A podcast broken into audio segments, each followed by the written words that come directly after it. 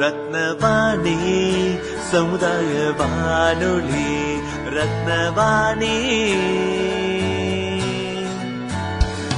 உங்க பிரச்சனைய இது சொல்லுங்க தீர்வைய உடனே கேளுங்க.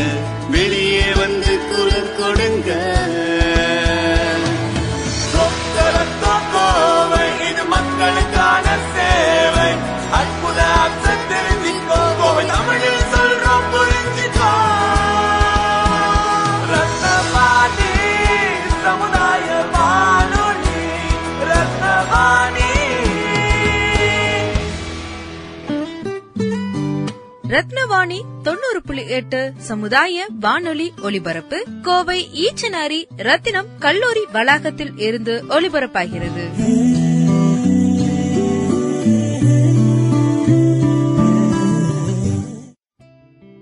ரத்னவாணி சமுதாய வானொலி தொண்ணூறு புள்ளி எட்டில் இணைஞ்சிருக்கீங்க. நான் உங்கள் சிநேகிதன் மகேந்திரன்.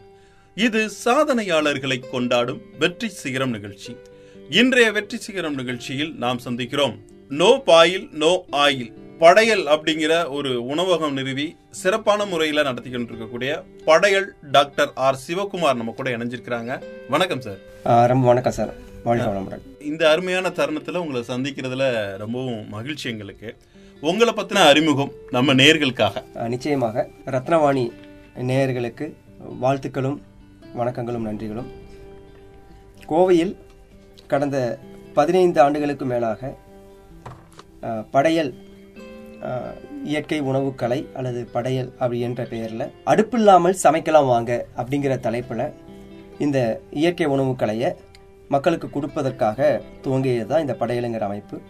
ரெண்டாயிரத்தி பதினாறு வாக்கில் இதற்கு பெயர் வைத்து இப்போ வரைக்கும் மிக சிறப்பாக இயங்கிட்டுருக்கு. இதோடைய நோக்கம் ஐயா சொன்ன மாதிரி நோ ஆயில் நோ பாயில். அடுப்பில்லை எண்ணெய் இல்லை எந்த விதமான ரசாயனங்களும் இல்லை. நாம் வீட் நம்ம வீட்டில் இருக்கக்கூடிய காய்கறிகள் கீரைகள் தானியங்கள் மசாலா பொருட்கள் இதை வைத்து நோ ஆயில் நோ பாயில் முறையில் மூணு நேரமும் நாம் என்ன சமைக்கிறோமோ அந்த சமையல் உணவுகளை சமைக்காமல் செய்ய முடியும் அப்படிங்கிறத குருமார்கள் மூலிமா கற்றுக்கொண்டு அதை பதினைந்து வருட ஆராய்ச்சிக்கு உட்படுத்தி கற்றுக்கொள்ளும் பொழுது பதினைஞ்சு வகையான இயற்கை உணவு தான் எனக்கு அடிப்படையாக தெரியும். இப்போது ரெண்டாயிரத்தி இருபத்தி மூணில் கிட்டத்தட்ட ரெண்டாயிரத்தி இரநூறுக்கும் மேற்பட்ட இயற்கை உணவு வகையில் உருவாக்கியிருக்கோம். ஸோ இந்த உருவாக்குற அத்தனையும் எதற்காகனா உடல் ஆரோக்கியத்தை மேம்படுத்துறதுக்காக தான் உணவே மருந்துன்னு நம்ம கேள்விப்பட்டிருப்போம். அதை தாண்டி உடம்பு உணவு மருந்தாக மட்டும் இல்லை எல்லா வகையிலையும் உடல் ஆரோக்கியத்தை மேம்படுத்துறது மனதை மாற்றுறது கேரக்டரை மாத்துறது ஈவன் டிஎன்ஏவே மாறும். அந்த அளவுக்கு நம்ம வேதங்கள் வந்து உணவை பற்றி பெரிய அளவில் சொல்லுது. ஸோ இது எல்லாத்தையும் உணர்வுபூர்வமாக உணர்த்துவதற்கு ஒரு வாய்ப்பு இந்த படையலுக்கு கிடைச்சிச்சு. அதனால் கடந்த பத்தாண்டுகளுக்கு மேலே இதை வந்து பயிற்சி வகுப்பாக அடுப்பு இல்லாமல் எண்ணெய் இல்லாமல் எப்படி சமைக்கலாம். எளிமையாக எப்படி சமைக்கலாம்? மெனக்கடல் இல்லாமல் எப்படி சமைக்கலாம்? அப்படிங்கிற பயிற்சி கொடுத்துட்டு இருந்தோம். கடந்த ரெண்டாயிரத்தி இருபத்தி ஒன்றில் இந்த உணவு வந்து அன்றாடம் சாப்பிட வைக்கணும் மக்களுங்கிறதுக்காக ஒரு உணவகமே துவங்கணும். உலகிலேயே முதல் உணவகம் அடுப்பில்லா எண்ணெயில்லா உணவகம் படையல் உணவகமாக ரெண்டாயிரத்தி இருபத்தி ஒன்று ஜனவரி ஒன்றாம் தேதி கோவை சிங்காநல்லூர் சிங்கானூர் பகுதியில் துவங்கி இப்போ மூன்று ஆண்டு மூன்று ஆண்டுகள் ஆயிடுச்சு இதில் கிட்டத்தட்ட மூன்று இடத்துல படையல் உணவகம் கோவையில் உணவகமாகவும் கல்வி நிலையமாகவும் இயங்கிட்டு இருக்கு. அதாவது நம்ம தமிழர்களுடைய பரம்பரை அப்படின்னு பார்த்தீங்கன்னா விருந்தோம்பல் பரம்பரை. தலவாழை இலை விரிச்சு நிறைய வகையான சாப்பாடு உணவுகள்லாம் பரிமாறி கொண்டாடக்கூடிய நம்ம தமிழ் சமூகம். அதுல எப்படி உங்களுக்கு இந்த புதுமையான ஒரு இந்த படையல் அப்படிங்கிற அந்த நோ பாயில் நோ ஆயில் அடுப்பிலா சமையலை உருவாக்கணும் அப்படிங்கிற எண்ணம் எப்படி வந்துச்சு? உங்களோட இந்த ஆர்வம் எப்படி எஸ் எஸ் நம்ம நீங்க சொன்னீங்க நம்ம கலோக்கில ஒரு வார்த்தை இருக்கு தின்னு கொடுத்தவங்கன்னு சொல்லி இல்லையா. நம்ம வெரைட்டி வெரைட்டியா சாப்பிட்டவங்க. அதாவது அரிசி மட்டும் நான் சொன்ன முப்பது வகையான அரிசி நம்ம பேசுறோம். மாப்பிள்ளை சம்பா கருப்பு கவனின்ட்டு. நம்மாழ்வாரையனுடைய தூண்டுதலின் பேர்ல நெல் ஜெயராமன் ஐயா நூத்தி எழுபது வகையான அரிசியை உருவ வெளியே கொண்டு வந்தார் மீட்டெடுத்தார். அதை தாண்டி நிறைய பேர் இப்ப ஆயிரம் வகையான பாரம்பரிய இந்தியா முழுக்க தமிழகம் மட்டும் இல்லை ஒவ்வொரு மாநிலத்திலிருந்து எடுக்கிறாங்க. ஆனால் ச- சங்க காலத்திலிருந்து இப்ப வரைக்கும் ஆரம்ப காலத்துல கிட்டத்தட்ட ஆறு லட்சம் அரிசி இருந்துச்சு ஆமா கணக்கு. பாரம்பரிய அரிசி. அதுக்கு உண்டான செப்பேடுகள் இதெல்லாம் சொல்றாங்க. அதுல மூன்றரை லட்சத்துக்கு மேல பதார்த்தங்கள் டிஷ்ஷஸ் தமிழ்நாட்டுல மட்டும். கரெக்டா இட்லி புட்டு பணியாரம் இந்த மாதிரி சொல்றோம் இல்லையா? டிஷ்ஷஸ் மட்டும் மூன்றரை லட்சத்துக்கு மேல இருந்திருக்காமா?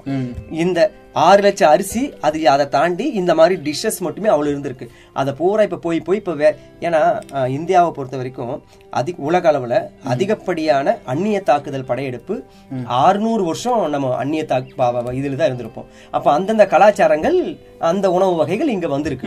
அதுல நம்மளுடைய உணவு வகைகள் எல்லாம் அப்படியே மறந்துட்டோம். மாறிடுச்சு. வேற வேறையா மாறிடுச்சு. இப்ப நம்ம சாப்பிடுற எல்லா பாதிக்கு பாதி நம்மளுடைய உணவு இல்ல. மேற்கத்திய உணவு அல்லது இதுதான். அப்போ அந்த வகையில நம்மளுடைய பாரம்பரிய உணவுகள் சங்ககால உணவுகள் இருக்கு வேதகால உணவுகள் இருக்கு ஒவ்வொன்றும் இருக்கு. இன்னும் பாத்தீங்கன்னா தமிழ்நாடு தமிழ்நாட்டில் நீங்கள் சொல்கிற அந்த விருந்தோபலுக்கு தலைவாழை இலை விருந்து ஓகே ஆனால் இதே பாருங்கள் நம்மளுடைய அண்டை மாநிலம் கேரளா போனீங்கன்னா அது எந்த விசேஷமாக எடுத்தாலும் அந்த சைட் டிஷஸ் கறின்னு சொல்லுவான். அது மட்டுமே முப்பது வகையான இருக்கும். அது கல்யாணத்துக்கு போனாலும் சரி அல்லது அங்க அமங்கலமான வீட்டுக்கு போனாலும் சரி. சோ கறி மட்டும் கூட்டு பொரியல் இந்த மாதிரி. அந்த சைட் டிஷஸ் மட்டுமே முப்பது வகை இருக்கும். இப்போ வந்து ஃபேஷனுக்காக ஸ்டேட்டஸ்க்காக ஒரு விருந்துனா கிட்டத்தட்ட நம்ம கல்யாண வீட்டில் ஒரு பத்து பதினஞ்சு வகையான உணவு இருக்கும். இப்பெல்லாம் போட்டிக்கு முந்நூறு வகை நானூறு வகை கோடிக்கணக்கில் செலவு பண்ண ஆரம்பிச்சிட்டாங்க. பட் அந்த வகையில் நம்ம இந்த மாதிரி ஒரு விருந்தோம்புல இயற்கை உணவுல கொடுக்க முடியுமா அப்படிங்கிறத கேள்வி நீங்க கேட்ட மாதிரி இது எப்படி இந்த எண்ணம் உருவாச்சு? ஆரம்பத்துல இயற்கை உணவுனா காய்கறி சாப்பிட்றது ஃபர்ஸ்ட் பழம். பழங்களை அப்படியே சாப்பிட்டோம் இல்லையா ஆரம்பத்துல. அப்புறம் அதோட இயற்கை மருத்துவம் இந்த மருத்துவமா வர்றப்ப தேங்காயும் வாழைப்பழமும் சேர்த்து பஞ்சாமிர்தம்னு ஒரு கான்செப்ட் நம்ம கோயில்கள் இப்போ இருந்திருக்கு இல்லையா அந்த வகையில தேங்காயும் வாழைப்பழம் தான் பிரதான உணவு இயற்கை உணவுல மருத்துவத்துல. அதுக்கப்புறம் அதுல என்னாச்சு? பழங்களை சா மருந்து மருந்த பழங்களுடைய மகு மரு மருத்துவம் தெரிஞ்சு அதை உணவா கொடுத்தாங்க மருந்தா கொடுத்தாங்க. அடுத்தது இந்த முளை தானியங்கள் பயிர் வகைகளை. பயிர் வகையில ஊற வச்சு சாப்பிடுறது வேர்க்கடலை ஊற வச்சு கொண்டக்கடலை ஊற வச்சு சாப்பிடுறது. அப்புறம் அதை அதை- அப்படியே முளைக்க வச்சு உயிர் ஊட்டி சாப்பிடுறது. இப்படி எல்லாம் இருந்துச்சு. சோ இதெல்லாம் சாப்பிட்டாலும் முழுமையா இல்ல. தேவையான சத்து சரி விகிதமா கிடைக்கல. அப்போ உடம்புக்கு அந்த இது வேணும். கார்ப்ஸ் கொலஸ்ட்ராலும் மாவுச்சத்தும் தேவைப்பட்டுச்சு ஸ்டார்ச்சும் தேவைப்படும் அப்போ தான் இந்த அவுள் உணவுகள் வருது. ட்ரைனஸ் ட்ரை ஃப்ரூட்ஸ் இப்படியே நம்மளுடைய இயற்கை மருத்துவம் இயற்கை உணவு முறை வந்து ஒவ்வொன்றா ஒவ்வொன்றா உள்ளே கொண்டு வர்றாங்க. கொண்டு வந்து தான் இதை ஒரு ஒரு உருவாக்கத்துக்கு உருவாக்கி காய்கறிகள் எதெல்லாம் அப்படியே சாப்பிட்றது எதையெல்லாம் வந்து ஊற வச்சு சாப்பிட்றது இவை எந்த பழங்கள்லாம் அப்படியே சாப்பிட்லாம் எந்த காய் அப்படி சாப்பிட்லாம் அவள் எப்படி சாப்பிட்லாம் இது இது இப்படி கொண்டு வந்து இதை வந்து கொடுத்துட்டு இருந்தாங்க. தமிழ்நாட்டில் ஒரு நாற்பது ஐம்பது வருஷமாக இந்த இயற்கை உணவு கலை ஈவன் காந்திஜி வே- அவரும் இது உங்களுக்கு தெரியும் அந்த வேப்பலை சாப்பிட்டது வேர்க்கடலை ஊற வச்சு சாப்பிட்றது இதெல்லாம் அவரும் இயற்கை மருத்துவத்தை பயன்படுத்தி ஃபாலோ பண்ணாரு. அவருடைய குருஜி குரு வந்து வினோபாஜி அவரும் அதை ஃபாலோ பண்ணார்.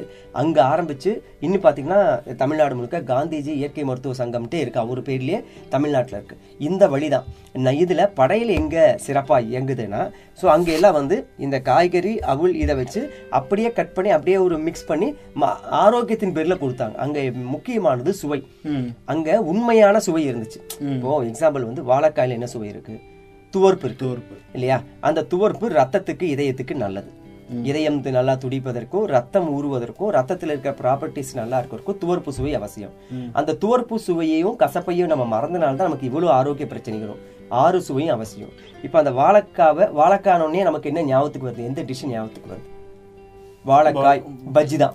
இல்லையா? வாழைக்கால பஜ்ஜி தான் ஞாபகத்துக்கு வருது. அதுதான் நம்ம அதிகமா விரும்பி சாப்பிடுறது. அது வாழைக்காய் பொரியலை விட இது அதிகமா ஒண்ணுக்கு ரெண்டு சாப்பிடுவோம். அப்படி பழக்கப்படுத்திட்டோம். அப்ப வாழைக்காய் வாழைக்காவை சாப்பிடுறது அந்த அதுல இருக்க தோற்பு சுவைக்காக இல்லையா? அது உடம்புக்கு நல்லதுன்ட்டு. ஆனா என்ன பண்றோம்? அது கடலை மாவுல மிளகாய் உப்பெல்லாம் போட்டு அதுல முக்கி எடுத்து எண்ணெயில பொரிச்சு எடுக்கணும். பொரிச்சு எடுத்து அந்த சூட வாயில சாப்பிட்டோன்னா உங்களுக்கு என்ன சுவை உணர்றீங்க நீங்க? அந்த சூடு. உப்பு காரம். இது ரெண்டு தான். அந்த மாவுக்கு உள்ள வர்றதுக்கு அந்த வாழைக்காய் உள்ள வரக்கு முன்னாடி உள்ள போயிரும். அந்த வாழைக்காவையும் கூட நம்ம சுவைக்க மாட்டோம். இன்னொன்னு அதுல பாயில் ஆனோன்னா அந்த சுவை எல்லாம் இந்த இந்த சுவை டாமினேட் பண்ணுது. அந்த காய் வந்து எண்ணெயில பொரிக்கப்படுது. அப்போ அந்த துவர்ப்பு சுவை அழிக்கப்படுது அழிக்க அழி அழிஞ்சிருது செதஞ்சிருது. ஸோ இப்படிதான். இதே தான் வாழைப்பூ வடை. இப்ப நமக்கு தெரிஞ்சது ஃபேமஸ் ஆனது வா வாழைப்பூனாவே வடை ஞாபகத்துக்கு வருது. இப்போ பாரம்பரிய உணவுகள் எல்லாமே வாழைப்பூ வடை போட்டு கொடுக்குறாங்க. ஸோ வாழைப்பூ எடுத்து க்ளீன் பண்ணி கட் பண்ணி மாவு அந்த கடலை மாவு இல்லாட்டி நம்ம வடைப்பருப்புல ஊற வச்சு அந்த மாவாக்கி அதுல மசாலா பொருள் எல்லாம் போட்டு வடை தட்டி தட்டி ஸோ இந்த துவர்ப்பு சுவையோட ராஜா ராணின்னு சொல்லுவாங்க. யாருங்க வாழைக்காய் ராஜா வாழைப்பூ ராணிம்பாங்க. ஸோ வாழைப்பூ வந்து இந்த வாழை இனமே மனித குலத்தை வாழ வைக்கிறதுக்காக வந்தது. வாழ வைக்கும் காயினே சொல்றாங்க. நம்மளுடைய சந்ததி விருத்திக்கு வாழை தான். நம்ம வீட்டு கொல்லப்புறங்கள்ல ஆரம்ப காலத்துல முருங்கையும் வாழையும் இல்லாத வீடே இல்லை இல்லையா? எல்லா வீட்லயும் இருந்துச்சு. ஆணுக்கு முருங்கை பெண்ணுக்கு வாழை. ஸோ அந்த வாழைப்பூவில் இருக்கக்கூடிய அந்த பூ இருக்கு இல்லைங்களா? சூல் மாதிரி இருக்கும் இல்லையா? அந்த பூவை தினசரி பெண்கள் சாப்பிட சாப்பிட கருப்பை வலுவாகி அந்த கருவுல சந்ததி தலைக்கும் அதனால வாழ வைக்கும் காயின்னு சொன்னாங்க. ஸோ இவ்வளவு மகத்துவங்கள் இருக்கு அந்த அஹ், வாழைப்பூல இப்போ வாழைப்பூ ஆயிரக்கோ சுத்தப்படுறதுக்கோ கஷ்டப்பட்டு இப்போ யாரும் வாழைப்பூ சாப்பிட்றது இல்ல சமைக்க தெரியறது இல்ல இப்போ பாத்தீங்கன்னா சந்தைகள்ல போனீங்கன்னா இப்போ வேற வழி இல்லாம அவங்க எல்லாம் ஆஞ்சே வச்சிருக்காங்க. கட் பண்ணியே வச்சுக்கிறது பேக் பண்ணி கொடுக்குற அளவுக்கு இப்போ வந்துருச்சு நம்மளுடைய வேகத்தினால. ஸோ அப்படி அந்த வாழைப்பூவில் இருக்கிற துவர்ப்பு சுவையும் அங்கே அளிக்கப்படும். இது ரெண்டு தான் காரணம். ஸோ ஆனால் இந்த இயற்கை உணவு கலையில் இந்த சத்து சிதையறதில்லை அழியறதில்லை விரயமாகறதில்லை. முழுசாக அது கிடைக்குது. ஸோ அப்படி இந்த ஒரு தலைவாழையில விருந்தில் என்ன இருக்குமோ அத்தனையும் இந்த உணவில் கொடுக்க முடியும். அப்படிங்கிறது இப்போ ஒரு ஹோட்டலுக்கு போனால் என்னெல்லாம் மெனு இருக்கோ அந்த மெனு பூரா நம்மளுடைய இயற்கை உணவில் கொடுக்க முடியுமா? மூணு காலையில் டீ சாப்பிட்றோம். டீயுக்கு ஆல்டர்னேட் என்ன? அப்போ டீயில் என்ன துவர் என்ன சுவை இருக்குது துவர்ப்பு சுவை இருக்குது அப்போ துவர்ப்பு இருக்கக்கூடியது என்ன இது எதில் இருக்குது ஆவாரம் போல் இருக்குது ஆவாரம் ஆவாரம்பூல துவர்ப்பு சுவை இருக்குது அவர் இந்த கோல்டன் ஃப்ளவர்னு சொல்லுவாங்க இல்லையா? அப்போ அந்த ஆவாரம் பூவும் தேங்காயும் சேர்ந்து அதில் வந்து ஒரு பால் கிடைக்குது. சக்கரை போட்டால் பார்க்கறக்கு டீயோட கலரே இருக்குது அதே ஃப்ளேவர் இருக்குது அதே டேஸ்ட் இருக்குது கலரும் அதே மாதிரி இருக்குது ஸோ ஆவாரம் டீ ஒன்று உருவாச்சு. இப்படி இட்லி சமைத்த இட்லி சாப்பிட்றோம். மூணு நேரமும் காலையில் எப்போ பார்த்தாலும் மார்னிங் டைமில் மார்னிங்கோ இல்லை ஈவினிங்கோ நம்மளுடைய அன்றாட உணவில் இட்லி பிரதானமாயிருச்சு. அப்படி இட்லிக்கு ஆல்டர்னேட் என்ன? எப்படி சமைக்க முடியும்? சாம்பார் எப்படி வைக்கிறது? இப்படி மூணு நேர உணவுக்கு ஆல்டர்னேட் என்னங்கிறத முதல்ல கண்டுபிடிச்சேன். மூணு நான் சாப்பிட்ற மூணு நேரம் சமைச்ச உணவுக்கு சமைக்காமல் செய்ய முடியுமா? அப்படி துவங்கிய பயணம் இப்போ ரெண்டாயிரத்தி இரநூறு வகையான உணவில் வந்து நிற்குது இதில் நீங்கள் சொன்ன மாதிரி ஒரு விருந்து ஒரு தலைவாழையில் நம்ம ஹோட்டலில் ஆரம்பத்தில் தலைவாழையில விருந்துன்னு கொண்டு வந்தோம். கீழே உட்கார்ந்து சாப்பிடுறது. அந்த முறையை நம்ம மறந்துட்டோம். சமணம் போட்டு. சமணம் போட்டு சாப்பிடுறது ஒரு ஆசனம் இல்லையா? கீழே உட்கார்ந்து அஹ், குமிஞ்சு சாப்பிடுறது. ஒரு ஒரு தடவை சாப்பிட்றப்ப கிட்டத்தட்ட அறுபது எழுபது தடவை நம்ம முன்பு முன்பக்கம் குமிந்து குனிந்து எழு- எழுந்து சாப்பிட்றோம். சரி சாப்பிட்றப்ப நீங்க. அப்போ அடிவயிறு வந்து என்ன ஆகுது? அழுத்தப்படுது. அப்போ கீழே உட்கார்ந்து சாப்பிட்றப்போ உணவு அதிகமாக எடுத்துக்காது. நீங்க டேபிள்ல உட்கார்ந்து சாப்பிட்றப்போ நின்றுட்டு பஃபே மாதிரி சாப்பிட்றப்போ என்ன கொள்ளளவுன்னு நமக்கு தெரியாது. அது பாட்டுக்கு உள்ள இறங்கிட்டே ஸோ அப்போ இது மாதிரி நிறைய உடலில் ரீதியான அறிவியல் ரீதியான காரணங்கள் இருக்கு. கீழே உட்கார்ந்து சாப்பிட்றது. அப்போ படையல் துவக்கத்துல கீழே அமர வைத்து தலைவாழையில விருந்து போட்டு ஒவ்வொருத்தரும் பரிமாறி உணவு கொடுத்தோம். விருந்தோம்பல்ல. ஸோ அந்த வகையில விருந்தோம்பல்ல முக்கியமான என்னெல்லாம் உணவு வகைகள் இருக்குமோ அது அத்தனை உணவு வகைகளும் அதே முறைப்படி வாழை இலையில என்னென்ன வைக்கணும் எவ்வளவு வைக்கணுமோ அது அத்தனையும் இந்த படையல் இயற்கை உணவுல இருக்கு. அந்த மாதிரி விருந்தும் பரிமாறி இருக்கும்.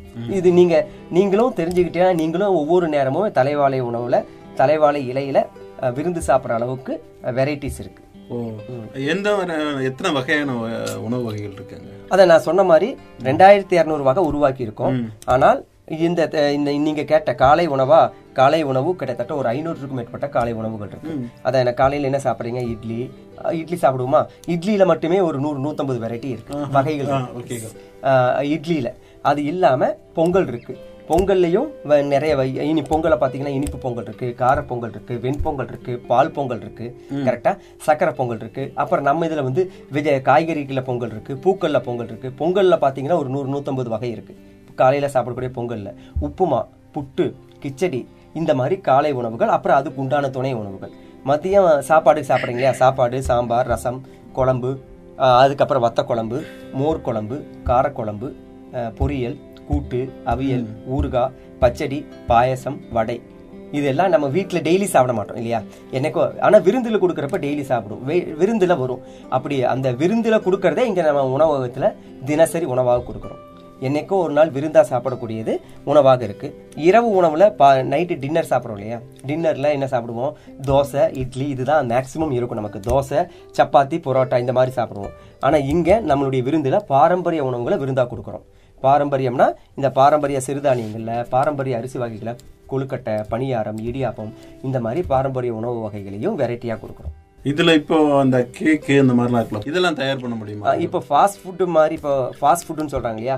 இப்போ ஃபாஸ்ட் ஃபுட்டு தான் மக்களை வந்து இ- குறிப்பா குழந்தைகளை இணை இளைஞர்களையும் கவர்வது. இந்த துரித உணவு தான். அதுல ரொம்ப எல்லாத்தையும் அட்ராக்ட் பண்ணது இந்த நூடுல்ஸ் இல்லையா? அவங்க ஒரு அஞ்சு வயசு குழந்தையும் விரும்பி சாப்பிடுது ஏன்னா அஞ்சு நிமிஷத்துல ஆயிடுது இல்லையா? பெற்றோர்களும் வந்து அதுக்கு வந்து சீக்கிரமா ஆயிடுறதுனால அதை செஞ்சு கொடுக்குறாங்க. அது மைதாங்கிறதுனால உடலுக்கு ஆரோக்கியம் இல்லாம இருக்கு. அந்த மாதிரி நூடுல்ஸை ரொம்ப எளிமையா சீக்கிரமா உருவாக்குறதுக்கு ஒரு முறை கண்டுபிடிச்சோம். அதுல சொரக்கால் நூடுல்ஸ் அடுத்தது பம்கின்னு சொல்லக்கூடிய அரசாணிக்காய் பீட்ரூட்டு கேரட்டு இன்னும் சில காய்கறிகளில் கிட்டத்தட்ட பதினாறு அடி வரைக்கும் அந்த நூடுல்ஸோட டியூப் இருக்கு இல்லையா? புழு மாதிரி வருது இல்லையா? முடி அளவுக்கு சன்னமாகவும் அல்லது நூடுல்ஸ் நீங்க மாவுல இருக்கக்கூடிய நூடுல்ஸ் அளவுக்கு திக்காகவும் உருவாக்க முடியும். அதுல மைனீஸ்ன்னு சொல்லுவாங்க இல்லையா? அது நம்ம க்ரீமா சோயா அந்த முட்டையினுடைய வெள்ளைக்கரு இதெல்லாம் போட்டு ஒரு க்ரீம் மாதிரி கொடுக்குறாங்க இல்லையா? அதை வந்து நம்ம முந்திரி பாதாம்ல அதை ஊற வச்சு அதை நேச்சுரலா நல்லா ஃப்ளேவரா மைனீஸை மாத்தி நூடுல்ஸ் கொடுக்குறோம். காய்கறிகள்ல சாண்ட்விச் நம்ம பிரெட்ல ரெண்டு பிரெட்டுக்கு இடையில ஸ்டஃப் வச்சு சாண்ட்விச் மாதிரி சாப்பிட்றாங்க. இல்லையா? இப்போ ஸோ அதே இதை காய்கறி சொரக்காய் பீர்க்கங்காய் இந்த மாதிரி காய்கறிகளுக்கு ஸ்லைஸுக்கு இடையில இனிப்பாகவும் காரமாகவும் மசாலா பொருட்கள் இந்த மாதிரி நட்ஸ் எல்லாம் போட்டு அந்த இதில் சாண்ட்விச் ஆகவும் கட்லெட் ஆகவும் பப்ஸாகவும் கொடுக்குறோம். ஸோ இந்த மாதிரி எலி இந்த துரித உணவுகளும் நம்ம அது குறிப்பாக இளைஞர்களை கவரும் வகையில் இருக்கு. அது எல்லாத்துக்கும் நீங்கள் இன்னொரு விஷயம் கேட்டீங்க கேக் இல்லையா பிறந்தநாள் விழா நீங்க இடையில ஒரு ஆடியோ கேட்டிருப்பீங்க ஒரு நல்ல வாய்ஸ் ஓவர்ல பிறந்தநாள் விழாக்களில் குழந்தைகளுக்கு விஷம் கொடுக்கலாமா அப்படிங்கிற ஒரு ஆடியோ மிக பரவலா ஒருத்தர் பேசிட்டு இருக்காரு கேள்விப்பட்டிருப்பீங்க. அதாவது அந்த கேக்ல பயன்படுத்தக்கூடிய அந்த வண்ணங்கள் நிறங்கள் இருக்கு இல்லையா? அது அத்தனையும் விஷம் பாய்ஸ் ஏதாவது கெமிக்கல் இல்ல விஷம்னு சொல்றாரு அவரு. ஒவ்வொரு நிறத்துக்கும் ஒவ்வொரு கெமிக்கல் இருக்கு. அந்த கெமிக்கல் காம்பவுண்ட் நம்மளுடைய குழந்தைகளை மூளை நரம்புகளை பாதிக்குது நீங்க முதல் குழந்தையோ அதாவது முதல் முதல் பிறந்த நாளோ ஒவ்வொரு பிறந்த நாளுக்கும் கேக் வெட்டுறீங்க. அப்படின்னா அந்த கேக்கில் இருக்கக்கூடிய கலரு அப்புறம் அந்த ஸ்ட்ரக்சர் அந்த பைண்டிங்கில் பயன்படுத்தக்கூடிய அத்தனையும் உடல் ஆரோக்கியத்துக்கு கேடானது. கலர் கலராக சாப்பிடக்கூடிய சாக்லேட்ஸ் உடல் ஆரோக்கியத்துக்கு கேடானதுன்னு எல்லாத்துக்கும் தெரியுது. அவரு அதை அந்த ஆடியோவில் கொடுக்குறாரு. அப்போ குழந்தைகளும் நான் இங்கே கிளாஸுக்கு எடு கிளாஸ் எடுக்க போகிறப்போ அல்லது விருந்துகளுக்கு போகிறப்போ குழந்தைங்க கேட்பாங்க. ஸோ இந்த மாதிரி பண்ண முடியுமான்ட்டு. ஸோ அந்த குழந்தைகளுக்காக உருவாக்கியிருக்கோம்.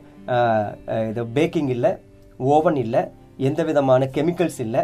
முழுக்க கையிலேயே பண்ணுறது முழுக்க கையிலேயே பண்ணுறது நாற்பத்தி ரெண்டு வகையான இருபத்தி நாலுலேருந்து நாற்பத்தி ரெண்டு வகையான இயற்கை பொருட்கள்.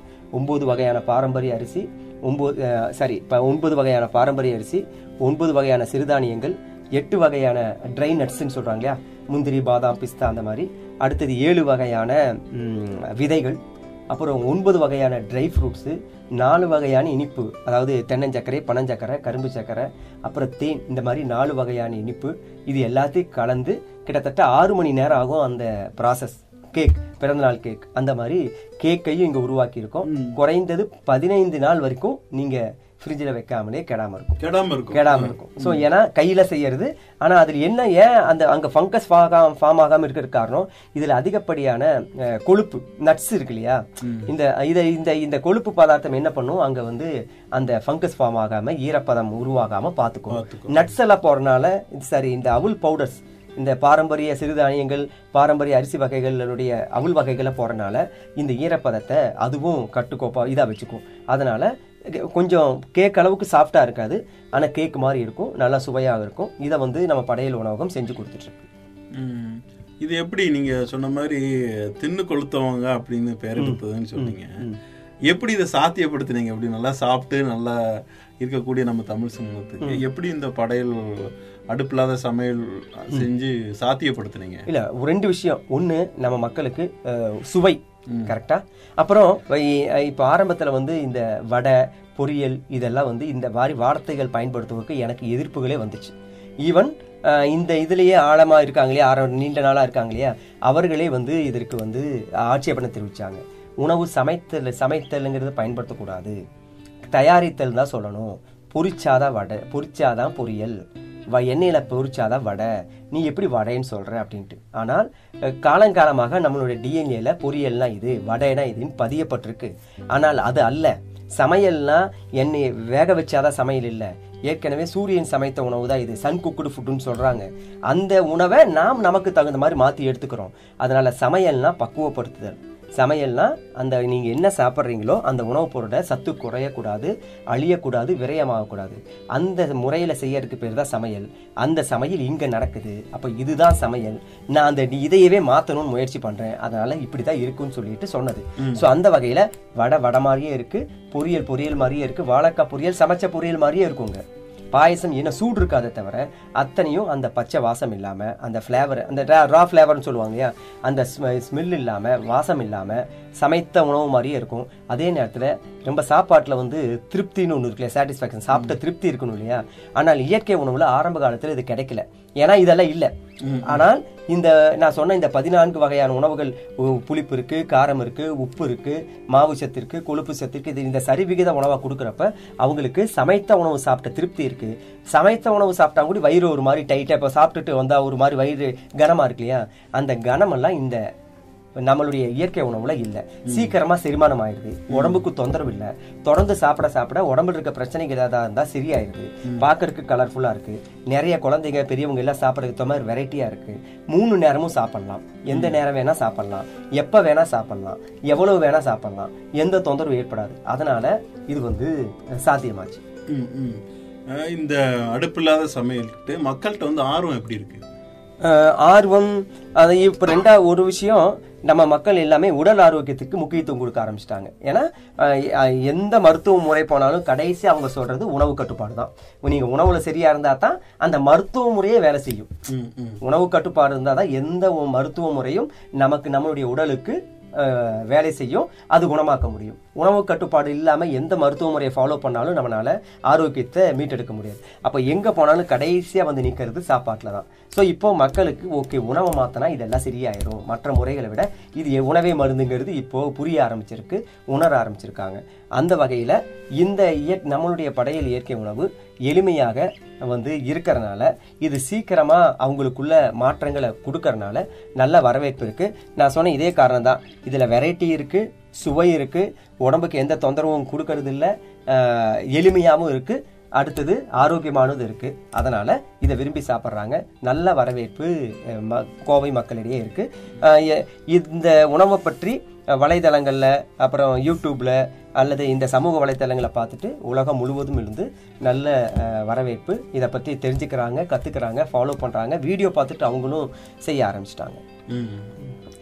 இப்போ நம்ம ரெண்டாயிரத்தி இருபத்தி மூணாம் ஆண்டு நம்ம இந்தியா வந்து சிறுதானிய ஆண்டா வந்து நம்ம கொண்டாடிட்டு இருக்கோம் சிறுதானியங்கள்ல எத்தனை வகையான உணவுகள்லாம் நீங்க அடுப்புலா சமையல்ல பண்ணி கொடுத்துட்டு இருக்கீங்க அந்த உணவு வகைகளை பத்தி சொல்லுங்க. எஸ் மில்லட்டியர் இந்திய அரசாங்கத்தினுடைய பரிந்து வலியுறுத்தின் பேரில் நம்மளுடைய யுனெஸ்கோ அவங்க வந்து அறிவிச்சிருக்காங்க. உலக ச சுகாதார நிறுவனம். இப்போ அதை குறித்த இந்த ஆறு மாதமாக மிகப்பெரிய அளவில் தமிழ்நாடு முழுக்க இந்தியா முழுக்க விழிப்புணர்வு போயிட்டுருக்கு. சிறுதானியங்கள் திணை சாமை வரகு குதிரவாளி அல்லது பனிவரகு இதெல்லாம் சிறுதானியங்கள் சொல்லுவாங்க அருந்தானியங்கள் சொல்லுவாங்க.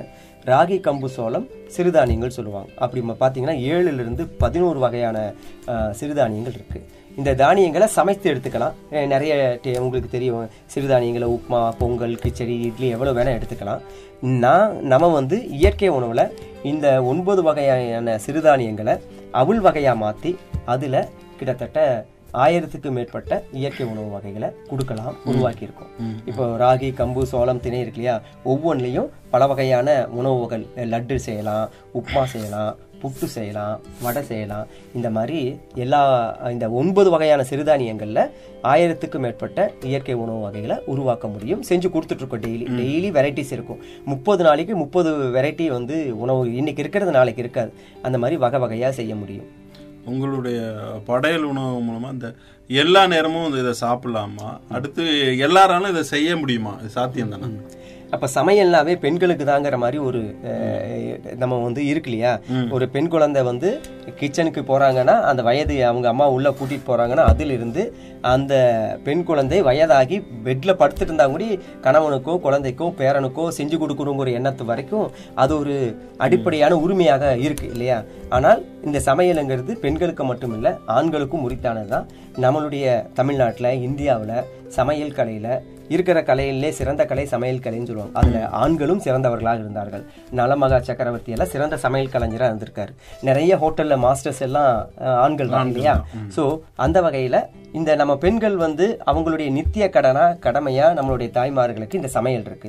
ஆனால் அது தொடர்ந்து வாழ்நாள் முழுவதும் செய்யறப்ப அவங்களுடைய மாதம் மாதம் வரக்கூடிய பிரச்சனைகள் இது அப்ப அது இல்லாம உடல் உடல் பிரச்சனைகள் கடமைகளுக்கு இடையில இதை முக்கிய கடமையா செய்யறப்ப எல்லோராலையும் எல்லா நேரங்களையும் முழுமையாக ஆத்மார்த்தமாக செய்ய முடியாமல் போகுது. அங்கே மன ஒரு மாதிரி என்ன வருது? மன ச- சலிப்பு வருது. உடல் ரீதியாகவும் மன ரீதியாகவும். அப்போ என்ன ஆகுது? இது வந்து இங்கே அந்த அந்த சங்கடங்களை எல்லாம் தவிர்ப்பதற்கு அந்த மெனக்கடல் இல்லாமல் செய்ய முடியுமா?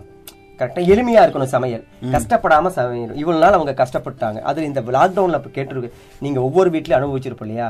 லாக்டவுன்ல வேற எந்த வேலையும் இல்ல. டிவி பாக்குறது மொபைல் பாக்குறது சாப்பிடுறது. எவ்- எவ்வளவு சமைச்சு வச்சாலும் உடனே அரை மணி நேரத்துல காலி ஆயிரும். அரை மணி நேரத்துக்கு ஒரு வாட்டி உங்களுக்கு இந்த உணவுகள்லாம் சமைச்சு கொடுத்துட்டே இருந்தோம் இல்லையா? நம்ம தாய்மார்கள் கொடுத்தாங்க. ஸோ அந்த வகையில ஆஹ், அப்பதான் வந்து இந்த மெனக்கடில் இல்லாம எந்த மாதிரி இந்த உணவுகளை கொடுக்க முடியுமா அப்படிங்கிற எண்ணம் இருந்துச்சு. அந்த வகையில ரொம்ப ஹெல்த்தியா ஃபாஸ்டா டேஸ்டியா சமைக்க முடியும் அப்படிங்கிறத இந்த இயற்கை உணவுகளை உருவாக்கியிருக்கு. இந்த இயற்கை உணவை அவங்க கத்துக்கிறது மூலியமா எளிமையா அவங்களால செய்ய முடியும். மெனக்கடல் இல்லாம செய்ய முடியும். தாய்மார்கள்கிட்ட நல்ல வரவேற்பு இந்த இயற்கை உணவுக்கு கிடைச்சிருக்கு. இந்த அடுப்பில்லா சமையல் பத்தி நீங்க பயிற்சி கொடுத்துட்டு இருக்கீங்க அஹ் யார் யாருக்கெல்லாம் பயிற்சி கொடுக்கீங்க? இந்த வகுப்புகள் எப்பப்பெல்லாம் நடத்துவீங்க? இதுல எல்லோருமே அதாவது குழந்தைகள் இருந்து ஈவன் சிறப்பு குழந்தைகள் வரைக்கும் பயிற்சி கொடுத்துருக்கோம். வயசானவர்கள் வரைக்கும் பயிற்சி கொடுத்துருக்கோம். நேரடியாக அந்தந்த இடத்துக்கே போய் பயிற்சி கொடுக்கலாம். இப்போதைக்கு இப்போ எளிமையான வழி இந்த லாக்டவுனில் ஆரம்பித்தது அந்த ஆன்லைன் வகுப்புங்கிறது இல்லையா? வெபினாரு வெப்எக்ஸு ஜூம் மூலிமா அதன் மூலிமா இணையதளத்தின் மூலிமா உலகம் முழுவதும் கனெக்ட் ஆகிறாங்க. ஒவ்வொரு மாதமும் மாதத்தினுடைய இறுதி வெள்ளி சனி ஞாயிற்றில் கோவை படையல் அகாடமியில் நேரடி வகுப்பு இருக்குது மாதத்தில் இரண்டு நாள் ஆன்லைன் வகுப்பு மூலிமா உலகத்தில் இருக்கிற எந்த நாட்டில் இருந்தாலும் அவங்க இணையதளத்தின் மூலிமா இணைஞ்சு நம்ம இருக்கிற இடத்துல இருந்து நம்ம இந்த படையல் உணவுகளை தொடர்ந்து தெரிஞ்சுக்கலாம்.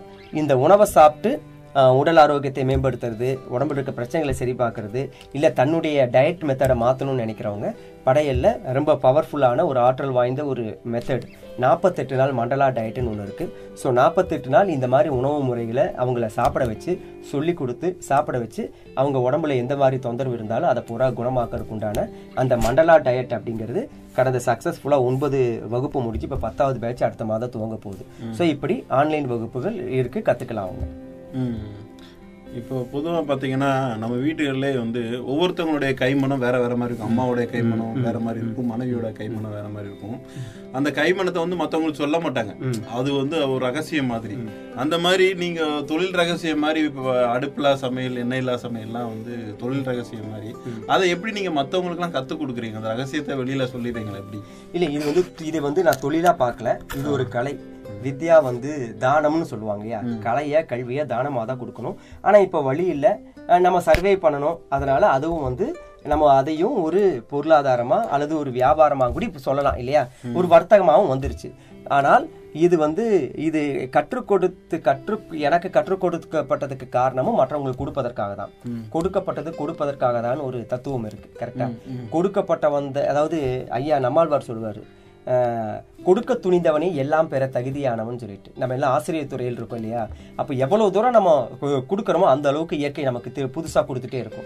ஸோ இந்த ரெண்டாயிரத்தி இரநூறு ரெசிபி எப்படி வந்துச்சு? நான் திரும்ப திரும்ப கொடுத்துட்டே இருந்தேன். சொல்லி கொடுத்துட்டே இருந்தேன். அது ஆட்டோமேட்டிக்காக அதுவானால் அதுவே சொல்லும்னு ஒரு தத்துவம் இருக்குது அப்போது அது இயற்கை அது கூடயே இருக்கிறப்ப அது கூடயே பயணிக்கிறப்ப புதிய புதிய விஷயங்களை கொடுத்துட்டே இருக்கும். அப்போ மற்றவர்களுக்கு கொடுப்பதற்காக தான் இந்த கலை நமக்கு கிடைச்சிருக்கு. அற்புதமான கலை. யாரும் உலகத்தில் செய்யாதது. நமக்கு கிடைச்சிருக்கிறது இது நம்மளோட முடிய போறதில்ல. அப்படி நினைச்சா ஐயா நம்மாழ்வாரதோ ஜெயராமனோ அவங்க ஐயா இவங்க எல்லாம் இந்த மாதிரி நமக்கு இருக்க முன்னோர்கள் எல்லாமே அவர்கள் உணர்ந்ததை மற்றவர்களுக்கு கொடுத்துட்டு தான் போயிருக்காங்க. அவங்கள மாதிரி மற்றவங்களாம் இருக்கணும்ட்டு ஸோ அந்த வழி வந்தனால இதை வந்து மற்றவங்களுக்கு கொடுக்கணும். அவருடைய நோக்கம் நம்மாழ்வாரைய நோக்கம் பார்த்தீங்கன்னா வீதி எங்கும் வேண்டும் இயற்கை உணவும் சொன்னார். ஒவ்வொரு ஊர்லேயும் எங்கே பார்த்தாலும் வீதிக்கு வீதி பெட்டி கடை இருக்குது வீதிக்கு வீதிக்கு பேக்கரி இருக்குது ஸோ எங்கே பார்த்தாலும் புராட்டா கடை பிரியாணி கடை இருக்குது இதுக்கு இடையில நம்மளுடைய உணவு இருக்கணும் இயற்கை உணவு இருக்கணும்னாரு. ஸோ அதை எடுத்துகிட்டு போகிறக்கு வழி இதை மக்களுக்கு சொல்லி கொடுக்கணும். இதை வந்து ஒரு ஹோட்டல் மட்டும் ஒரு பிஸ்னஸாக பண்ணியிருந்தேன்னா என்னால் கொடுத்துருக்க முடியாது கொடுக்கக்கூடாது அது தர்மம் இல்லையா? ஆனால் உணவகம் வைப்பதற்கு காரணம் எப்படி இது சமைக்காம செய்யறதுங்கிற ஒரு கேள்வி வரும் இல்லையா? நான் இது இது முதல்ல ஆரம்பிச்சது பத்து வருஷமா சொல்லி கொடுத்துட்டு தான் இருந்தேன். அப்போ இந்த ஃபேஸ்புக் வாட்ஸ்அப் இது எப்படி செய்வாங்க? என்ன போய் மிக்ஸ் பண்ணுவாங்க போட்டிருக்கு? இவ்வளோதானா அப்படிங்கிற மாதிரி இருந்துச்சு. ஆனால் அவர்கள் நேரடியாக வந்து சுவைச்சதுக்கு அப்புறம் தான் தெரியுது. அதோடைய இவ இவ்வளவு வேலை இருக்கு. இதுக்கு பின்னாடி இவ்வளவு சுவையாக செய்ய முடியும் சாப்பிட முடியும்ட்டு. அப்ப சாப்பிட்டதுக்கு அப்புறம் என்ன பண்றாங்க? சாப்பிட்ட உடனே உள்ள வந்தோன்னா சாப்பிட்றாங்க. சாப்பிட்டதுக்கு அப்புறம் எப்படி செய்யணுங்கிற கேட்கறாங்க எப்படி செய்யறீங்க? அடுத்தது எப்படி செய்யணும்னு கேட்கறாங்க அப்படி எப்படி செய்யணும்னு கேட்குறப்ப நம்ம வந்து அதை வந்து சொல்லி கொடுக்குறோம் அப்படின்னு சொல்றோம். அப்போ அதை வந்து அஹ், கத்துக்கிறாங்க ஆர்வமா கத்துக்கிறாங்க. கற்றுக்கொள்வதால் கற்றுக் கொடுக்கப்படுகிறது அவ்வளவுதான். இது எல்லோருக்கும் பரவணுங்கிறத என்னுடைய நோக்கம் அவ்வளவுதான். சோ விரும்புறவங்க இது அவங்களுக்குள்ள வச்சுக்கலாம். அவங்க அளவுக்கு சீர் செஞ்சுக்கலாம். இல்ல சார் இதை வந்து நான் இது உங்களை மாதிரி நானும் எடுத்துட்டு போறேன். மக்களுக்கு இது எல்லா பக்கம் தெரியணும். என்னுடைய பகுதி மக்களுக்கு தெரியணும். இப்ப கிட்டத்தட்ட ஒரு அறுபது நாடுகள்ல கேட்டிருக்காங்க. இதை வீடியோ பார்த்துட்டு இதே மாதிரி என்னுடைய நாட்டில் ஆரம்பிக்க முடியுமா? நிறைய நாடுகளில். ஸோ அப்படின்னா இந்த கலை இந்த இடத்தோட உங்களோட முடியாமல் இது அப்படியே பரவணும்னு நினைக்கிறாங்க அவங்களும். எனக்கும் அதுதான் விருப்பம். அதனால இதை ஓப்பனாக சொல்லி கொடுக்குறப்போ ஹோட்டலு ஹோட்டல் எதுக்காக? இது இப்படி ஒரு சாத்தியம். அடுப்பு இல்லாமல் எண்ணெய் இல்லாமல் கமர்ஷியலா மூணு நேரம் ஒரு உணவகம் துவங்குதுன்னா உணவகம் வெற்றிகரமா மூணு வருடமா நடந்துட்டு இருக்குன்னா அதுல கண்டிப்பா சுவை இருக்கு கரெக்டா அது ஆரோக்கியத்துக்கு ஏற்றதுதான். மூணு வருஷமா சக்சஸ்ஃபுல்லா நடக்குதுன்னா கண்டிப்பா அட்லீஸ்ட் நம்ம ஒரு நேரமாவது சாப்பிடலாங்க நம்பிக்கை வரும் இல்லையா? இவ்வளவு நாள் வரைக்கும் நெகட்டிவா சாம இந்த இயற்கை உணவு வந்து சாப்பிட முடியாது டேஸ்ட் இருக்காது வெரைட்டி இருக்காது உடம்புக்கு ஒத்துக்காது. இப்படிதான் மக்கள் மனதுல கருத்து இருக்கு. அந்த கருத்தை பூரா உடைக்கிற விதத்துல ஒருத்தர் வந்து ஒரு மூன்று மூன்று வருடத்துக்கு மேல உணவகம் சக்சஸ்ஃபுல்லா மூன்று நேரமும் ரன் பண்ணிட்டு இருக்காங்க கரெக்டா அப்படிங்கிறப்ப மக்களுக்கு ஓகே இந்த உணவு இந்த மாதிரி உணவு முறை சாத்தியம். இந்த மாதிரி சமைக்க முடியுங்கிற நம்பிக்கையை கொடுத்துருக்கோம் இந்த மூன்று வருதத்தில் மிகப்பெரிய போராட்டம் தான் போராட்டமாக தான் ஒவ்வொரு நாளும் பண்ணிட்டு இருக்கோம் இருந்தாலும் இந்த நம்பிக்கை மக்கள்கிட்ட விதைச்சிருக்கோம். ஸோ இது கண்டிப்பாக இனி எதிர்காலத்தில் இதுதான் உணவு. இப்போ இப்போ வரைக்கும் ஒரு கிட்டத்தட்ட நான் சொன்ன மாதிரி முப்பது நாற்பது நாடுகளை கேட்டிருக்காங்க. ஒரு இரநூறு பேர் இந்த தமிழ்நாடு கேரளா அந்த இந்த இந்த ஊர்கள் எல்லாம் இதே மாதிரி உணவுகள் துவங்கணுன்ட்டு துவங்கணும்னு விருப்பம் சொல்லியிருக்காங்க. அடுத்த மாதத்துல இன்னும் இன்னும் சில நாட்களில் ரொம்ப சீக்கிரமாக இந்த மாதிரி இந்த உணவு இந்த படையல் உணவகம் போலேயே இன்னும் விரும்புறதுக்கு தகுந்த மாதிரி அவங்களுடைய வாய்ப்பு வசதிகளுக்கு தகுந்த மாதிரி அவங்க இதை கற்றுக்கொண்டு அவங்களும் இதை ஃபாலோ பண்ணலாம். அவங்களும் இதே மாதிரி ஸ்டார்ட் பண்ணலாம். அந்த ஸ்டார்ட் அப்புக்கும் அதுக்கு உண்டான பிளானும் பண்ணியிருக்கோம். அது சீக்கிரமாக நடக்கும் அது. இதே மாதிரி அவர் நினச்ச மாதிரி யார் விரும்புகிறாங்களோ அந்தந்த ஊரில் இதை ஆரம்பிக்க முடியும். அவங்களுக்கு தகுந்த மாதிரி ஆரம்பிக்க முடியும். இப்போ நம்ம நிகழ்ச்சி கேட்டுட்டு இருக்கக்கூடிய நேர்கள் யாராவது விருப்பப்பட்டு நான் அதை தனியா அங்க ஒரு தொடங்கணும் எங்க பகுதியில தொடங்கணும் அப்படின்னு சொல்லி விருப்பப்பட்டா நீங்க அவங்களுக்கு உதவி பண்ணுவீங்க. அதான் முழுசா முழுமையாக அவங்க கற்றுக்கொள்வதற்கு இதை நேர்மையா உண்மையா எடுத்துட்டு போகணும்னு நினைச்சாங்கன்னா அவங்களுக்கு முழுமையாக சொல்லி கொடுத்து இதை எப்படி வந்து வெற்றிகரமா நடத்துவதோ அந்த நடத்துவதற்கு உண்டான எல்லா பயிற்சிகளும் கொடுக்கப்படும். அவர்களுடைய ஊர் அவங்க வாய்ப்பு வசதி அவங்களுடைய பகுதிக்கு தகுந்த மாதிரி அவங்க எளிமையாகவோ அல்லது ரொம்ப கிராண்டாகவோ அவங்க ஆரம்பிச்சுக்கலாம். அது எல்லா சப்போர்ட்டும் நம்ம பண்றோம் பண்ணிட்டும் இருக்கோம். இந்த அடுப்பில்லா சமையல் வந்து சாப்பிடுறதுனால என்னென்ன பயன்கள்லாம் இருக்குது? ரொம்ப சிம்பிள்.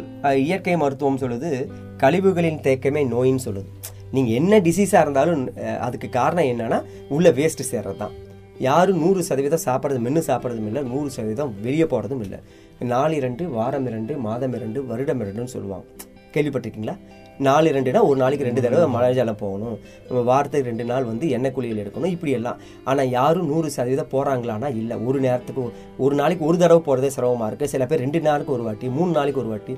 இது என்ன ஆகுது? இது வந்து வே ஒரு ஆரம்பத்தில் கூச்சப்படுறாங்க வெளியே சொல்கிறதுக்கு அப்புறம் இது பெரிய பிரச்சனையாகி இது இது இந்த ஒரு ஒரு சிக்கல் வந்து ஒட்டுமொத்த உடலுடைய செயல்பாட்டுக்கும் தடையாக இருக்குது நீங்கள் காய்ச்சலாக இருந்தாலும் சரி கேன்சராக இருந்தால் எந்த வியாதியாக இருந்தாலும் அதுக்கு அதுக்கு வந்து முக்கிய காரணம் என்ன? கழிவு தேங்குது. அது கழிவுனா வெறும் மலம் மட்டுமே இல்லை. கரெக்டாக ஏதோ ஒரு இடத்துல ரத்தத்தில் இருக்க கழிவு சேரலாம். கரெக்டாக வெப்பத்தில் கழிவு சேரலாம். ஹீட் இந்த உடம்புல இருக்கக்கூடிய ஓட்டங்களில் இந்த பனிரெண்டு சிஸ்டமில் எங்கே வேணால் கழிவு சேரலாம். ஸோ அந்த கழிவுகள் நீங்கிருச்சுன்னா ஆரோக்கியம். இந்த ஃபஸ்ட்டு வேலை டீடாக்ஸ்னு ஒரு வார்த்தை இப்போ ரொம்ப ஃபேமஸாக போயிட்டுருக்கு. டீடாக்ஸ் அதாவது சுத்திகரிப்பு உடம்பை சுத்தப்படுத்துறது. அதில் முதல் வேலை இந்த இயற்கை உணவு என்ன பண்ணுது? வயிற்றை சுத்தப்படுத்துது. அதாவது இறைப்பையில் இருக்க கழிவுகளை வெளியேறுது.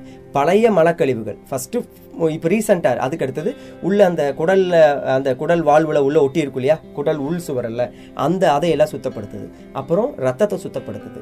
சிறுநீரக இப்படி ஒவ்வொரு இடமா அது வந்து தொடர்ந்து சாப்பிட சாப்பிட கம்ப்ளீட்டா என்னது டீடாக்ஸ் பண்ணுது. உடம்பு சுற்றி சு- சுத்தமாயிடுச்சுன்னா அவ்வளவுதான். நீங்கள் என்ன போட்டாலும் அது வந்து மருந்தாக மாறும்.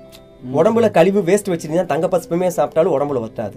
உடம்புல இருக்கிற கழிவுகள்லாம் வெளியேறிடுச்சுன்னா ஈஸியாக நீங்கள் எது சாப்பிட்டீங்களோ அந்த காயோட அந்த பூவோட அந்த கீரையோட சத்து முழுமையாக நமக்கு கிடைக்குது. அது இந்த அப்போ அப்போ என்ன ஆகுது? உடம்புல ரத்தம் சுத்தமாகுதா? அப்போ ரத்தம் சுத்தமாச்சுன்னா ரத்தம் தான் அடுத்ததுவாக மாறுது. சாப்பிட்ற சாப்பாடு ஏழு தாதுவாக மாறுதுன்னு சொல்லுவாங்க. செவன் எலிமெண்ட்ஸ் ஃபஸ்ட்டு ஜூஸாக மாறுது ரசம் அப்புறம் ரத்தமாக மாறுது. ரத்தத்திலேருந்து தசையாக மாறுது. தசையிலேருந்து கொழுப்பு வருது. கொழுப்புலேருந்து எலும்பு வருது. எலும்புலேருந்து போன் மேற எலும்பு மஜ்ஜை எனர்ஜியாக வருது. எலும்புக்குள்ள ஒரு ஜூஸ் இருக்கு இல்லையா அது. அதுலேருந்து நம்மளுடைய உயிராற்றல் விந்துவா ஓவரியா அல்லது ஸ்போமா மாறுது இல்லையா? இந்த செவன் எலிமெண்ட்ஸுக்கு முக்கியம் இது ரத்தம். அப்போ ரத்தம் சுத்தமாச்சுன்னா பாக்கி ஆறு சுத்தமாயிரும். அது ஆறு சுத்தமாச்சுன்னா உடம்புல இருக்க எந்த பிரச்சனையும் இல்லை. சிம்பிள் இது நம்ம சொல்லலாம் இது வந்து சீக்கிரமாக டைஜஸ்ட் ஆகும் ரத்த சுத்தமாகும் கிட்னிக்கு பிரச்சனை இருக்காது பெண்கள் மாதவிடாய் பிரச்சனை இருக்காது கருப்பை சுத்தமாகும் வீரியம் வரும் இதெல்லாம் பொதுவாக சொல்கிறது ஆனால் பொதுவான பலன் பார்த்தீங்கன்னா ஒட்டுமொத்த உச்சி உச்சியிலிருந்து உள்ளங்கால் வரைக்கும் உடல் முழுக்க சுத்தமாகி ஆரோக்கியம் மேம்படும். இழந்த ஆரோக்கியம் இது ஏதாவது உடம்புல ஏதாவது ரிப்பேரிங் வேலை இருக்குது அங்கங்கே எதாவது டேமேஜ் இருக்குன்னா அதையும் சரி பண்ணிடும் அதுதான் இது செய்யுது. மற்றபடி ஒவ்வொரு பிரச்சனைகளுக்கு தகுந்த மாதிரி காய் இருக்குது நீங்கள் சொல்கிறீங்களா வியாதிகள் நோய்கள் பேசுகிறோம் இல்லையா? அந்தந்த உறுப்புகளுக்கு தகுந்த மாதிரி காய் இருக்குது அந்த உறுப்புகளுக்கு தகுந்த மாதிரி உணவு இருக்குது அந்தந்த பிரச்சனைகளுக்கு தகுந்த மாதிரி உடலில் வரக்கூடிய பிரச்சனைகளுக்கு தகுந்த மாதிரி உணவு முறை இருக்குது இப்போ மருத்துவத்தில் சொல்கிற மாதிரி இந்த நோய்க்கு இந்த மாத்திரை சாப்பிடுன்னு சொல்ல முடியாது. ஏன்னா ஒரு ஒரு பிரச்சனை வருதுன்னா அதுக்கு பல காரணங்கள் இருக்கலாம். பல காரணங்கள் இருக்கலாம். அந்த காரணங்களுக்கு தகுந்த மாதிரி முறையாக ஆலோசனை பேரில் அந்த உணவு முறையை நீங்கள் ரெகுலராக எடுத்துக்கிறப்ப அதுலேருந்து மீண்டு வரலாம். வழக்கமா சாப்பிடுற சாப்பாடு நல்லா தானே சாப்பிட்டுட்டு இருக்கோம். இதை ஏன் நாங்க எதுக்கு இது புதுசா இருக்கு நாங்க மாறணும்? அப்படின்னு கேக்குறவங்களுக்கு உங்களுடைய பதில் என்ன வரும்? எஸ் ஏன் நான் சாப்பிடணும்? எஸ் ஏன் சாப்பிடணும்? சிம்பிள் நீங்க சமைச்ச உணவுல இந்த அடுப்புல வச்சு சமைக்கிறது தவறுன்னு நம்ம சொல்லல. அதை சமையல் முறையா சமைக்கிறது இல்லைன்னு சொல்றோம். இப்போ ரொம்ப சிம்பிள் நம்ம முதல்ல எப்படி சமைச்சோம்? மண்பானையில் சமைச்சோம். அதுக்கப்புறம் பாத்திரங்களில் சமைச்சோம். அப்புறம் சில்வர் பாத்திரங்களில் சமைச்சோம். அப்புறம் அலுமினியத்தில் சமைச்சோம். இப்போ குக்கரில் சமைக்கிறோம். இப்போ எலக்ட்ரிக் குக்கர் வந்துருச்சு. இப்போ நான்ஸ்டிக் வந்துருச்சு. இப்போ சமையல் பாத்திரங்கள்லேயே வேறு வேறு வந்துருச்சு. இது இப்போ இந்த எலக்ட்ரிக் ஐட்டம் எல்லாமே நெகட்டிவ் எனர்ஜின்னு சொல்லுவோம் எலக்ட்ரிக்கில் நீங்கள் எது செஞ்சாலும் அது உடலுக்கு ஆகாது தான் குக்கரில் வச்சு சமைக்கிறதே தப்பு. அது விஷம்னு சொல்கிறாங்க இப்போ நீங்கள் யூடியூப்பில் ஃபேஸ்புக்கில் பார்த்துருப்பீங்க. ஏன்னா சமைக்கிறப்ப இந்த காற்றோட்டம் இருக்கணும் பஞ்சபூதங்களும் அங்கே இருக்கணும். ஒரு உணவு உற்பத்தி ஆகிறப்ப. ஸோ அங்கே அங்கே என்ன ஆகுது அந்த காற்றோட்டம் அடைக்கப்படுது குக்கரில். ப்ரெஷர் அழு அதிகப்படியான ப்ரெஷர் குக்கர் அதிகப்படியான அழுத்தம் இருக்குது பாத்திரத்தில் ஓ முதல்ல உல வைப்பாங்க தெரியுங்களா? ஓப்பன் குக்கிங்னு ஒரு மெத்தட் இருக்குது தண்ணி கொதிச்சுட்ருக்கும் அரிசியை போடுவாங்க. அது ஒரு பத்து பதினஞ்சு நிமிஷத்தில் அரிசி வேகும். அழ அழகாக வடிச்சிருவாங்க. அவ்வளோதான் அதே மாதிரி இப்போ சாம்பார் வைப்பாங்க. காய பருப்பு வேகும். பருப்பு வெந்ததுக்கப்புறம் காய்கறி முழுசு முழுசாக கட் பண்ணி போடுவாங்க. அடுத்த பத்து பதினஞ்சு நிமிஷத்தில் வெந்துடும் அது எடுத்து அழகாக சாப்பிடுவாங்க. ஆனால் இப்போல்லாம் அந்த மாதிரி மெத்தட் இல்லை. சிம்பிளான அதுக்கு ஒரே ஒரு உதாரணம் வெந்து கெட்டது முருங்கை வேகாமல் கெட்டது அகத்தின்னு சொல்லுவாங்க. ஒரு பழமொழி இருக்குது அதாவது முருங்கைக்கீரை முருங்கைக்காய் முருங்கைப்பூ இதெல்லாம் நல்ல இதெல்லாம் அதிகமாக வேகக்கூடாது. வெந்து கெட்டது முருங்கை. அகத்தி வந்து நல்லா வேக வைக்க வேக வச்சு சாப்பிடணும் அப்படிங்கிறாங்க. அப்போது முருங்கைக்காய் முதல்ல நம்ம ஆரம்பத்தில் சாப்பிட்ருப்போம் முருங்கைக்காய் கத்திரிக்காய் உருளைக்கிழங்கு முழுசு முழுசு அம்மா போடுவாங்க. அப்படியே நல்லா மென்று கடிச்சு சாப்பிடுவோம்.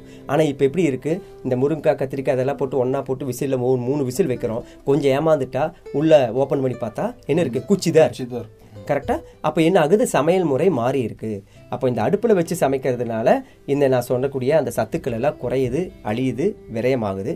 அது இல்லாமல் சமைக்கிறப்ப நீங்கள் சேர்த்தக்கூடிய எண்ணெய் மசாலா பொருள்னால மீண்டும் அது பூரா சிதைக்கப்படுது. அப்போ நீங்கள் எதுக்காக சாப்பிட்றீங்க? நல்லா இருக்கணும் ஆரோக்கியமாக இருக்கணும் கேரட்டில் விட்டமின் ஏ இருக்குது வாழைக்காய் உடம்புக்கு நல்லது இது ஒவ்வொன்றுக்கா தெரிஞ்சு அது இருக்கிற பயன்களுக்காக சாப்பிட்றீங்க. ஆனால் சமையல் செய்கிறப்ப அது பூரா அழிக்கப்படுது. ஆனால் இங்கே வந்து முழுசாக பாதுகாக்கப்படுது. அந்த எந்த சத்துக்களும் குறையறதில்ல. அதே நேரத்தில் டேஸ்ட்டும் குறையறதில்ல. அதை விட ஹெல்த்தியாகவும் இருக்குது அதை விட ஆரோக்கியமாகவும் இருக்குது டேஸ்டியாகவும் இருக்குது அதனால் அதை அதையும் சாப்பிடுங்க இதையும் சாப்பிடுங்கன்னு சொல்கிறோம் இதை அது மூணு நேரத்தில் அட்லீஸ்ட் ஒரு நேரமாவது சாப்பிட்டு பழகுங்க. இதை சாப்பிட்டீங்கன்னா பாக்கி ரெண்டு நேரம் நீங்கள் சமைச்ச உணவு சாப்பிட்றீங்க இல்லையா? அதில் இருக்கக்கூடிய டிஸ்டர்பன்ஸை கூட இது சரி பண்ணிடும் அப்புறம் நாளாக நாளாக உங்களுடைய உங்களுடைய தேவை உங்களுடைய விருப்பத்தின் பேரில் இதை ரெண்டு நேர உணவாகவோ மூணு நேர உணவாகவோ அப்பப்போ எடுத்துக்கலாம். இப்போதைக்கு மூணு நேரத்தில் எங்கேயாவது ஒரு வகையில் இந்த இயற்கை உணவை எடுத்துக்க பார்க்கலாம். ஒரு ஜூஸாக எடுத்துக்கலாம் ஒரு ஸ்வீட்டாக எடுத்துக்கலாம் ஒரு லட்டாக எடுத்துக்கலாம் ஒரு துவையில எடுத்துக்கலாம் பொரியலை எடுத்துக்கலாம். ஏதோ ஒரு நேரம் ஒரு நேரமாவது இந்த இயற்கை உணவில் இயன்றவரை இயற்கை வாழ்வியல்னு சொல்லுவார் ஐயா. நீ முழு மூணு நேரமும் மாறணும்னு அவசியம் இல்லை. எப்ப இப்போதைக்கு இயன்றவரை எப்பெல்லாம் முடியுமோ அப்பெல்லாம் எடுத்துக்க. உனக்கு உண்டான ஒரு நேரம் வரும். அந்த நேரம் வர்றப்ப உனக்கு முழுசா வாய்ப்பு கொடுக்கும். இந்த முழுசா இயற்கை உணவுக்கோ இல்லை இந்த மாதிரி இயற்கை வாழ்வியலுக்கோ வருவதற்கு இயற்கை வாய்ப்பு கொடுக்கும். அது வரைக்கும் விடாம தொடர்ந்து அப்பப்போ வாய்ப்பு கிடைக்கிறப்பெல்லாம் டெய்லி ஒரு கேரட் சாப்பிட்றது இயற்கை உணவு தான் கரெக்டாக ஒரு வீட்டில் பின்னாடி போகிறீங்க ஒரு செம்பருத்தி இருக்குது ஒரு செம்பருத்தி பூ எடுத்து மிக்சியில் அரைச்சி ஒரு ஜூஸ் போட்டு சாப்பிட்றது இயற்கை உணவு தான் பயிரை ஊற வச்சு சாப்பிட்றது இயற்கை உணவு தான் இந்த மாதிரி மெத்தடில் முழுசாக தெரிஞ்சுக்கிட்டா நீங்கள் டிஷ்ஷாக சாப்பிட்லாம். அல்லது வெண்டைக்காய் மு- வெண்டைக்காய் வாங்குறோம் ஒரு பிஞ்சு வெண்டைக்காய் எடுத்து வாயில் கடிச்சு சாப்பிட்லாம் வெள்ளரிக்காய் சாப்பிட்லாம். இதெல்லாம் இயற்கை உணவுல ஆரம்ப கால பயிற்சி. சரி இல்லை சார் நீ இப்படியே சாப்பிட்டு போர் அடிச்சு எனக்கு கொஞ்சம் வெரைட்டியாக வேணும் அப்படின்னா நம்ம கிட்ட படையலுக்கு வாங்க. இதில் நான் சொல்கிற மாதிரி ரெண்டாயிரம் ரெசிபி இருக்குது நீங்கள் வடை வடை மாதிரியே சாப்பிடலாம் இட்லி இட்லியே மாதிரியே சாப்பிடலாம் நூடுல்ஸ் நூடுல்ஸ் மாதிரியே சாப்பிடலாம். சாப்பிட்றத விட தெரிஞ்சுக்கலாம் கற்றுக்கலாம் நீங்களும் இதை ஃபாலோ பண்ணலாம். உங்களுடைய எதிர்கால லட்சியம் இதை அடுத்த லெவலுக்கு கொண்டு போறதுக்கு என்னென்ன முயற்சி இது இது சிம்பிள் இதே மாதிரி படையல் சிவா ஒரு இப்போ எப்படி ஐயா நம்மாழ்வாரையவோ மகரிஷியோ குரு குருஜியோ இவங்கெல்லாம் வந்து அவங்கள மாதிரி அவங்க சொல்லி கொடுத்து அவங்க வாழ்ந்ததை மற்றவங்களுக்கு கொடுத்துட்டு போனாங்க இவங்க அவங்கள ஃபாலோ பண்ணுறாங்க அதே மாதிரி இந்த இந்த உணவுக்கலை உலகம் முழுவதும் பரவணும். எல்லோரும் படையல் சிவாவாக உருவாகணும். எல்லா ஊர்லேயும் இதே மாதிரி உணவகங்கள் உருவாகணும். அதற்கு உண்டான முயற்சிகளாக தொடர்ந்து செஞ்சிட்ருக்கோம். பயிற்சி வகுப்புகள் கொடுக்குறோம் உணவகம் ஆரம்பிக்கிறதுக்கு சப்போர்ட் பண்ணுறோம் எல்லா பகுதிகளிலும் எல்லா ஊர்கள் வீதி எங்கும் வேண்டும் இயற்கை உணவுன்னு சொன்னார். எல்லா நாடுகளிலும் இந்த இயற்கை உணவுகள் உணவகங்கள் உருவாகணும். உருவாகிறதுக்கு உண்டான வாய்ப்புகள் வந்துட்டுருக்கு. அதுக்கு நாங்கள் எல்லா வகையிலும் சப்போர்ட் பண்ணுறோம் அதுதான் என்னுடைய வாழ்க்கையினுடைய அதிகபட்ச லட்சியம் அதுதான். அடுத்தது இந்த உ- இந்த உணவுகளை எதற்காக என் கைக்கு என்னுடைய எனக்கு கொடுக்கப்பட்டதோ அதுவாகவே மாறணும். அவ்வளோதான் நிச்சயமா அது உங்களுடைய முயற்சி வந்து வெற்றி அடைய நம்ம ரத்னவாணி சமுதாய வானொலி மனதர வாழ்த்துகிறது. இவ்வளவு நேரமும் உங்களுடைய படையல் சமையல் அதாவது அடுப்பு இல்லாத சமையல் எண்ணெய் இல்லாத சமையலை பற்றி நிறைய விஷயங்கள் சொன்னீங்க. அதில் என்னென்ன பயன்கள்லாம் இருக்குன்னு அற்புதமா நிறைய விளக்கி சொன்னீங்க. நம்ம நேர்கள்லாம் கேட்டு பயன்பெற்றிருப்பாங்க அப்படின்னு அஹ், உங்களுடைய பொன்னான நேரத்தை எங்களோட கழிச்சதுக்கு ரொம்பவும் மனமார்ந்த நன்றி. நிறைய பயனுள்ள விஷயங்களை பகிர்ந்துக்கிட்டீங்க மனமார்ந்த வாழ்த்துக்களையும் நன்றிகளையும் தெரிவித்துக் யா, கொள்கிறேன் உங்களுக்கும் நன்றி. கோவை மக்களுக்கு ரத்னவாணி கேட்டுக்கொண்டிருக்கும் நேயர்களுக்கு இந்த இயற்கை உணவு கலையை அறிமுகப்படுத்துனதுக்கு மீண்டும் ரத்னவாணி வானொலிக்கு நன்றி. கேட்டுக்கொண்டிருக்கும் அனைவருக்கும் வணக்கங்களும் வாழ்த்துக்களும் நன்றிகளும். கண்டிப்பாக நம்மளால் ஒரு ஆரோக்கியமான வாழ்வியல் முறையை வாழ முடியும். இந்த சூழ்நிலையும் இப்போ இருக்கிற இக்கட்டான காலகட்டத்திலையும் உணவை மாற்றி அதன் மூலிமா நம்ம உடல்நிலையை மாற்றி மனதை மாற்றி குணத்தை மாற்றி நம்மளுடைய நம்மளுடைய என்ன சொல்கிறது குலத்தையே மாற்ற முடியும்னு சொல்கிறாங்க உணவு மூலிமா அதெல்லாம் சாத்தியம். இது வந்து உணவு மாற்றத்தின் மூலியமாக ஒரு பெரிய புரட்சியை ஏற்படுத்தலாம்.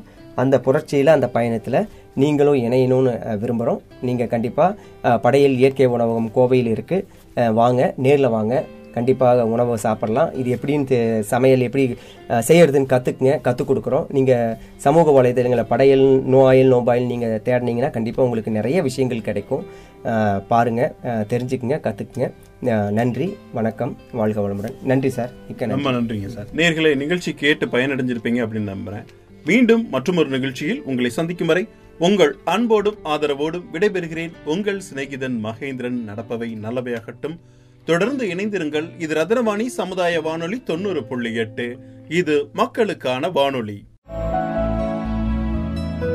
இசையின் காதலர்களுக்கும் கவிதையின் சிநேகிதர்களுக்கும் கதைகளின் உயிர் தோழர்களுக்கும் மாணவர்களின் நண்பர்களுக்கும் பயனுள்ள தகவல்களை ஒளியின் மூலம் விருந்தளிக்கும் ரத்னவாணி சமுதாய வானொலி தொண்ணூறு புள்ளி எட்டு. இது மக்களுக்கான வானொலி.